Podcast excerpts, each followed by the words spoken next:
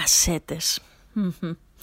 Θυμάμαι πόσο είχαν την τιμητική τους στα πάρτι, στα σχολικά αλλά και στα φοιτητικά χρόνια. Τότε γράφαμε σε κασέτες τραγούδια που θέλαμε να ακούσουμε, να χορέψουμε, αλλά κυρίως ε, τραγούδια που θέλαμε να χαρίσουμε. Και δεν θα ξεχάσω ποτέ μια υπέροχη κασέτα με ρομαντικά τραγούδια που μου έγραψε ένας πρώτος μου έρωτας στην εποχή του γυμνασίου. Πρέπει να την έλειωσα από την πολλή χρήση. Ε, οι κασέτες είχαν για τη δική μου γενιά μια συμβολική αξία. Είχαν, ε, καταλάμβαναν ένα μεγάλο μέρος της ε, ζωής μας αφού όταν δεν είχαμε τίποτα άλλο να χαλαρώσουμε εκτός ίσως από την τηλεόραση, ε, από το να ακούμε μουσική κυρίως σε κασέτες όπου ήταν γραμμένα τα αγαπημένα μας τραγούδια. Το βινίλιο ήταν δύσκριστο και δεν μπορούσαμε να το έχουμε παντού μαζί μας. Έτσι οι κασέτες σε μικρά κασετοφωνάκια ε, πήγαιναν και ερχόνταν, δανειζόνταν και χαρίζονταν. Δεν θα ξεχάσω βέβαια ποτέ την πρώτη φορά που είδα μία κασέτα από αυτές που είναι μεγάλες και είχαν το μέγεθος περίπου ενός μεσαίου βιβλίου.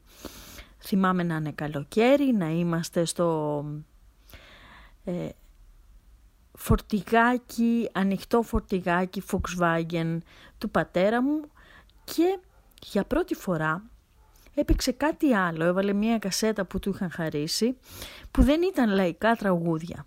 Ήταν μια επιτυχία της εποχής, ήταν το Ρασπούτιν και μας θυμάμαι να είμαστε στην καρότσα του Volkswagen, να παίζει τέρμα το ρας, ρα, Ρασπουτίν και εμείς τα πιτσιρίκια της γειτονιάς να είμαστε πάνω και να χορεύουμε σε τρελό κέφι. Αργότερα οι κασέτες ε, απέκτησαν και ένα άλλο νόημα. Ήταν το ρομαντικό δώρο που θα μας έκανε κάποιος εκείνα τα πολύ ωραία χρόνια της εφηβείας για να μας δείξει ότι του αρέσουμε, ότι θέλει να βγούμε.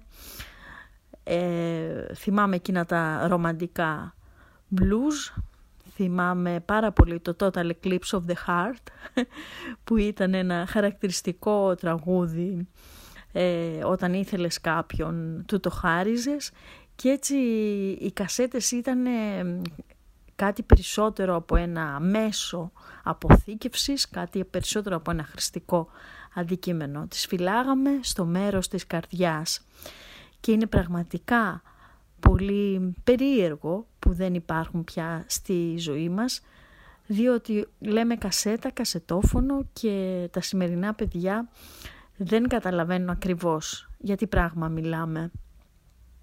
Ακούω και ότι τελευταία υπάρχει μία αναβίωση της κασέτας στην Αμερική. Σαφώς η ζωή και η τεχνολογία πάει μπροστά, αλλά νομίζω ότι υπάρχει και ένας μικρός χώρος, αφού υπάρχει χώρος στην καρδιά μας, και για τις κασέτες. Κασέτες που αγαπήσαμε και αυτό το κείμενο το αφιερώνω στο Φεστιβάλ Κινηματογράφου των Χανίων που εύχομαι και φέτος να έχει αυτή την εκπληκτική δράση που πάντα έχει.